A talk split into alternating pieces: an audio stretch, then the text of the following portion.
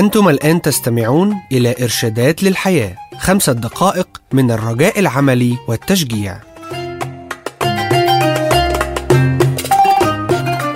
ستة إرشادات لحماية نفسك من التجارب الجنسية. ترفعوا عن كل ما فيه شبه شر.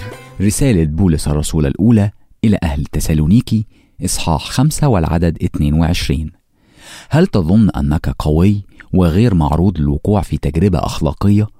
الكتاب المقدس واقعي بخصوص موضوع التجارب التي نتعرض لها ويقدم لنا النصائح للحماية منها بمعنى غلق الباب وتأمينه تماما أمام هذا الاحتمال قبل حدوثه. للحماية من التجارب الجنسية عليك تفعيل هذه الأشياء. إرشاد رقم واحد. إلغي اعتقادك أن هذا لن يحدث معي. لا يوجد منا معصوم. كلمة الله تخبرنا في أمثال 16 والعدد 18 قبل الانكسار الكبرياء وقبل السقوط غطرسة الروح. روك ويرن يقول صباح اليوم الذي أقول فيه لقد هزمت المشكلة في ذات الصباح أكون معرض فيه للتجربة. مثل الشخص الذي يعتقد أن بيته لن يتعرض للسرقة. فلا يغلق الباب بالمفتاح ولا يغلق النوافذ ويترك فلوسه مبعثرة في كل مكان. لكن لتجنب السرقة لابد أن تغلق الباب. ربما مستعينا بعدة أقفال. وتتأكد أن النوافذ كلها محكمة الإغلاق. وتستعين بكلب حراسة شرس تتركه حرا خلال الليل. بمعنى عام تأمين محكم. يقول سفر إرميا إصحاح 17 والعدد 9 القلب أخدع من كل شيء وهو نجيس من يقدر أن يفهمه. إرشاد رقم 2 احمي الفكر. سفر أمثال إصحاح أربعة والعدد 23 يقول فوق كل حرص احفظ قلبك لأن منه تنبثق الحياة. كل فعل منحرف يبدأ بفكرة أولا. لهذا فكل ما تشاهده أو كل ما تلقي عليه نظرة وكل ما تستمع له سيكون له تأثير على حياتك. كل شيء تعرض نفسك له سوف يكون له تأثير على سلوكك. حتى لو كنت لا تفكر في نتائج تبعات ما تشاهده وبين ما تفعله.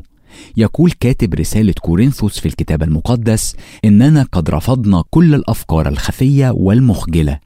قال هذا بزمن طويل قبل أن توجد شبكة الإنترنت وما وصلته لنا بسهولة للتليفون المحمول بين أيدينا من كل صنوف الأشياء.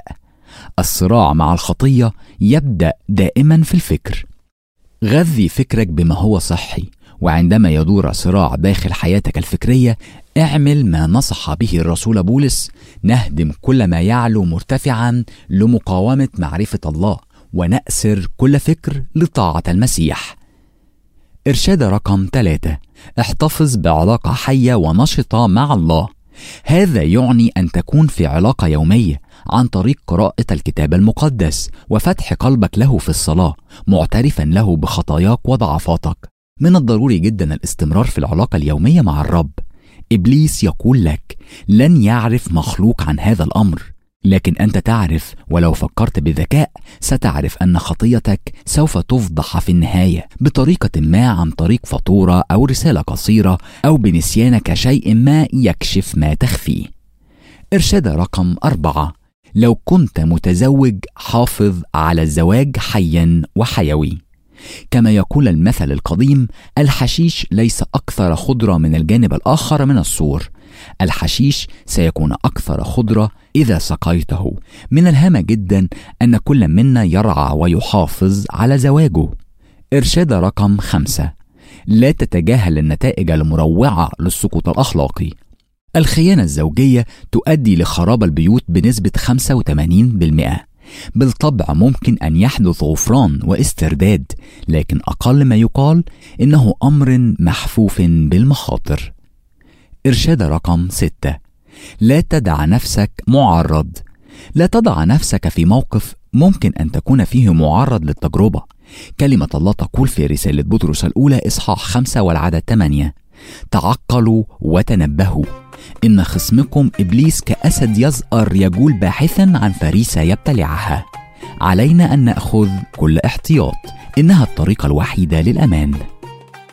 استمعتم إلى إرشادات للحياة. للحصول على معلومات أكثر اتصل بالمحطة التي تستمع إليها.